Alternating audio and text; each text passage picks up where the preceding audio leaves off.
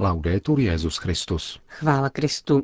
Posloucháte české vysílání Vatikánského rozhlasu v sobotu 15. února.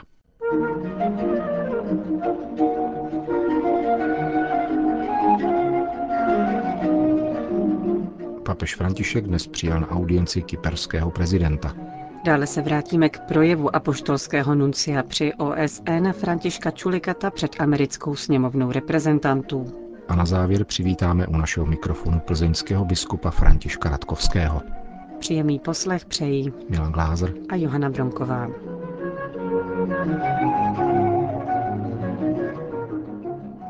Zprávy vatikánského rozhlasu. Vatikán. Až do odsouzení hodných událostí z roku 1974, které Kypr rozdělili, žili křesťané a muslimové po staletí pokojně vedle sebe, říká kyperský prezident Nikos Anastasiades. V rozhovoru pro vatikánský deník Osservatore Romano, který předcházel dnešní návštěvě u papeže, prezident ujišťuje, že naprosto sdílí obavy svatého otce o budoucnost křesťanů v nedalekých středomořských regionech a doufá, že mezinárodní společenství přijme svou zodpovědnost za ochranu svobody a práv křesťanů v jeho východním středomoří. Kypr je členem Evropské unie a zároveň svou polohou také křižovatkou mezi Evropou, Ázií a Afrikou. Jeho geografická pozice jej předurčuje k úsilí o zmírnění napětí v oblasti, včetně řešení syrské krize. Jak dodává prezident Anastasiades, nejlepším impulzem ke změnám je vlastní příklad. Za hlavní cíl si klade pokojné znovu sjednocení Kypru, které by podle něj přineslo pozitivní efekty v celém regionu. Jak čteme v oficiálním prohlášení z dnešního setkání s papežem, tuto jeho iniciativu ocenil rovněž svatý stolec. Dodejme, že v tureckém okupované severní části ostrova žijí křesťané v útlaku a dochází tam k systematickému odstraňování veškerých stop křesťanské a řecké kultury. Washington.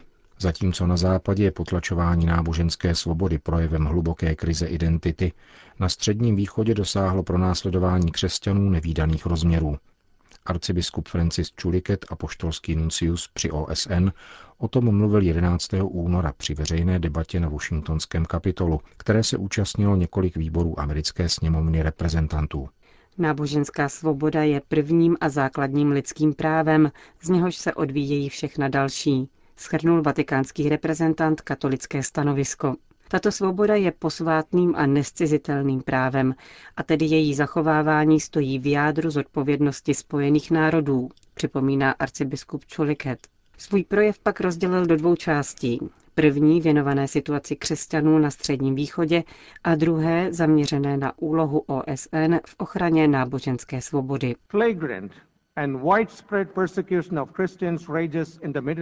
Na Středním východě zuří nehorázné a obecně rozšířené pronásledování křesťanů.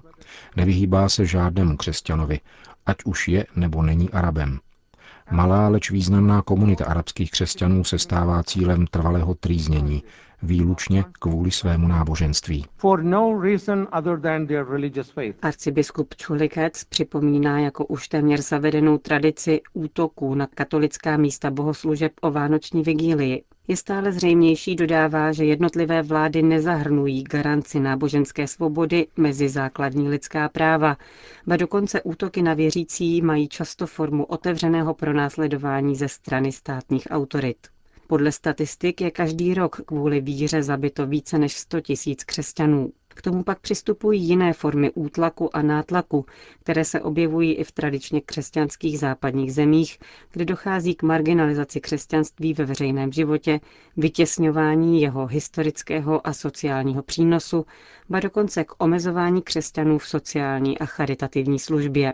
To vše se děje v zemích, kde je svoboda a lidská práva papírově chráněna, podotýká vatikánský nuncius a dodává, že každá vláda by měla zaručit náboženskou svobodu pro každého nejen v zákonníku, ale také v praxi. S náboženskou svobodou pak úzce souvisí respekt k výhradě svědomí. Výhrada svědomí je založena na náboženských, etických a morálních důvodech a na univerzálních požadavcích lidské důstojnosti. Jako taková je pilířem každé v skutku demokratické společnosti a právě z toho důvodu je občanský zákonník musí vždy a všude uznávat a chránit. Tyto kroky totiž zajišťují nejen lidskou důstojnost, ale také důstojnost demokratických institucí. Pokud jde o roli Spojených národů, vatikánský reprezentant připomněl, že náboženskou svobodu garantují základní nástroje mezinárodního práva a další dokumenty, včetně Všeobecné deklarace lidských práv. Na závěr svého vystoupení na washingtonském kapitolu arcibiskup Čuliket poděkoval dolní komoře amerického parlamentu za pozvání a dodal, Věříme, že vaše země dostojí své vlastní konstituci a ukáže svou váhu na každém fóru, které se zasazuje za to, aby se skoncovalo s narušováním tohoto nejzákladnějšího z lidských práv. Vatikán. Papežská pouť do svaté země přinese plody větší jednoty a posilní naději a pokoj. Tak se ke květnové cestě papeže Františka vyjádřil rabín David Rosen, který zodpovídá za mezináboženské vztahy amerického židovského výboru, s jehož členy se papež setkal minulý týden. Podle rabína Rosena papežská cesta budí velké nadšení. Přál bych si, aby ta návštěva mohla být delší. Jsem nicméně přesvědčen, že papež bude vřele přijat. Zaručuje to už výjimečné Františkovo charisma, které je jeho velkým darem. Všichni na něho čekají, vědí, že papež je s nimi a to má ohromný význam pro lidi žijící na územích svaté země, na nich jsou konflikty. Řekl bych, že křesťansko-židovský dialog je stále zdravější. Stále více necháváme tragickou minulost za sebou a silněji odkrýváme své bratrství. To neznamená, že by tu nebyly rozdíly, ale, jak řekl filozof Martin Buber, máme společnou knihu a to není bezvýznamné. Musíme se stále lépe navzájem poznávat a společně pracovat pro hodnoty, ve které věříme a které sdílíme. Říká David Rosen z amerického židovského výboru. Švédsko. Obránci lidských práv obvinili Švédsko z porušování občanských svobod v praktikách spojených s interrupcemi. Žaloba byla podána u výboru sociální záležitostí Rady Evropy. Kauza získala publicitu díky nedávnému případu Elinor Greenmarkové, švédské porodní asistentky, která dostala výpověď za to, že se odmítla podílet na interrupci. Zároveň byla varována, že nikde práci nedostane, dokud se nezačne podílet na těchto zásazích. Podobných případů porušování lidských práv je ve Švédsku více. Hovoří Ruth Nordstromová, předsedkyně organizace Scandinavian Human Rights Lawyers, která se kauzou zabývá. Poukazujeme na devět různých oblastí, ve kterých Švédsko porušuje Evropskou chartu. Jednou z nich je nedostatečný právní rámec, který by zabezpečoval možnost využít výhrady svědomí ve zdravotnictví. Kromě toho poukazujeme také na to, že v rozporu s právem se praktikují tzv. pozdní aborty v případech, kdy k tomu nejsou důvody. Ukazujeme, že Švédsko nechrání děvčátka před selektivními interrupcemi neusiluje nijak o snížení vysokého počtu interrupcí u mladistvých. Nicméně případ Elinor Grimmarkové, porodní asistentky vyhozené z práce, ukazuje, jak vážným problémem je dnes ve Švédsku diskriminace těch, kdo se domáhají výhrady svědomí. Toto právo musí být respektováno. A říká předsedkyně organizace Scandinavian Human Rights Lawyers. Konec zpráv. A na závěr rekapitulace včerejší návštěvy našich biskupů u svatého otce od plzeňského biskupa Františka Radkovského. Bylo to jistě mimořádné setkání, je to vždycky vrchol té návštěvy Adlímina. My jsme sami byli jaksi velice zvědaví, jak to bude probíhat, protože jsme viděli, že náměstí se postupně plní eh, zamilovanými, jelikož na svatého Valentína, myslím, že to je poprvé, nebo takže svatý otec se s nimi setkává, bylo opravdu víc lidí než na generální audienci ve středu, jak jsme to mohli vidět z vrchu. No a tak jsme čekali a svatý otec opravdu na nás měl čas. Jo. Bylo vidět, že jaksi my sami jsme trošku byli nervózní, že bude muset utíct, ale přece jenom ze začátku vypadal trochu jako unaveně, ale pak, pak velice jaksi ožil a jednak jsme dostali to poselství psané, jednak mluvil on sám a potom jsme my se mohli ptát a byly to různé dotazy a myslím, že to bylo velice hezké. A potom se ptal i on sám a bylo vidět, že je jednak dobře informovaný, jednak, že se ptal prostě na to, jak vypadá třeba kněžský dorost, jak to vypadá s ostatními náboženstvími a také s ostatními křesťanskými církvemi, jak to vypadá mm, třeba ze spovědí, jestli se u nás ještě spovídá normálně, takže to jsme ho mohli ujistit, že ano, že si v tomhle je to u nás díky bohu dobré. Bylo vidět, že, že jak si byl rád také, když kardinál Duka měl na začátku takovou úvodní řeč a když tam mluvil o tom, že vlastně máme svůj, svoje rádio a svoji televizi, tak to, to velice jaksi se podivil, ale to je dobře, že no a e, prostě těch věcí bylo hodně takovýchhle.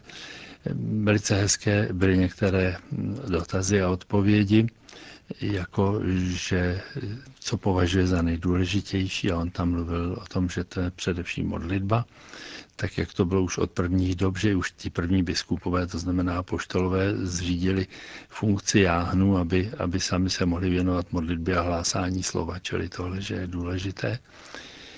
No a tak těch, těch dotazů bylo hodně. Trochu bylo nevýhoda, že on mluví poměrně potichu, takže když jsme byli v tom velkém kruhu, tak jsme ho neslyšeli všecko úplně precizně.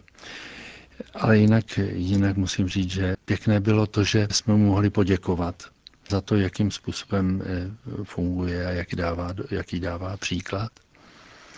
A já jsem říkal, že má u nás mnoho sympatizantů i mezi nevěřícími, což je pravda, že jo.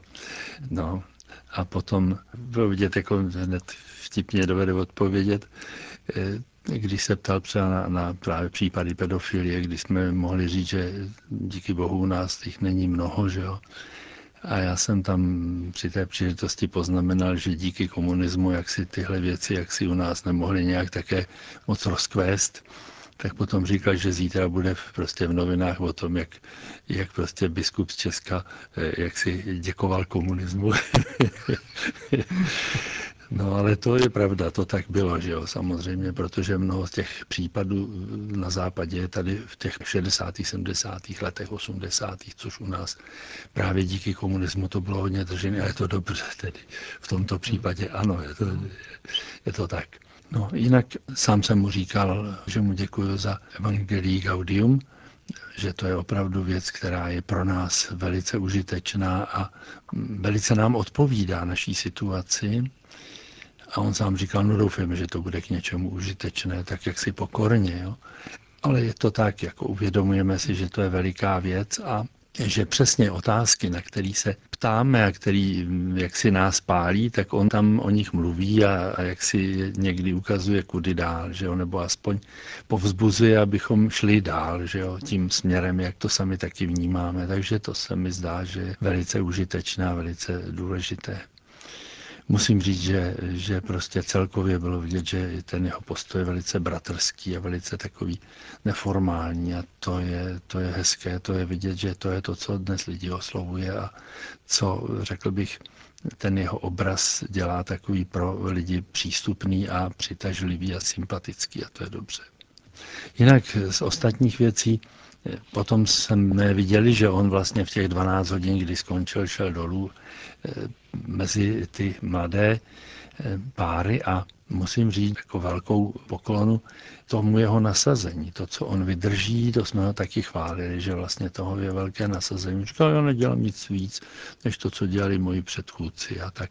Ale přece jenom, přece jenom prostě, že to nasazení je veliké. O tom jakože taky nic víc, než to, co dělal v Argentíně. Že jako biskup, jak se snažil. Mm. No jenom, že tady je to v jiných rozměrech samozřejmě. Protože eh, třeba v tu středu, kdy to začalo, já nevím v kolik, my jsme přišli pozdě, protože jsme byli na, na kongregaci pro svatořečení, ale mm, vím, že jsme tam byli prostě v deset, takže už to bylo v plném proudu, nebo po desáté bylo to v plném proudu a, a že on skončil asi v jednu hodinu. Takže to je, to je obrovský výkon na, na člověka v jeho věku a člověka, který není plně taky zdravý, že to je vidět na něm. A přesto, přesto je to prostě podivuhodné. Takže je to člověk, který se stravuje v té službě pro druhé a pro církev a to je, to je opravdu podivuhodné. Díky Bohu za něj. Říká otec biskup František Radkovský. Končíme české vysílání vatikánského rozhlasu. Chvála Kristu. Laudetur Jezus Christus.